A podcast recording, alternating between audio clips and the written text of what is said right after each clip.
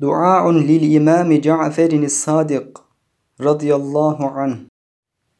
اللهم أحيني سعيدا وأمتني شهيدا برحمتك يا أرحم الراحمين.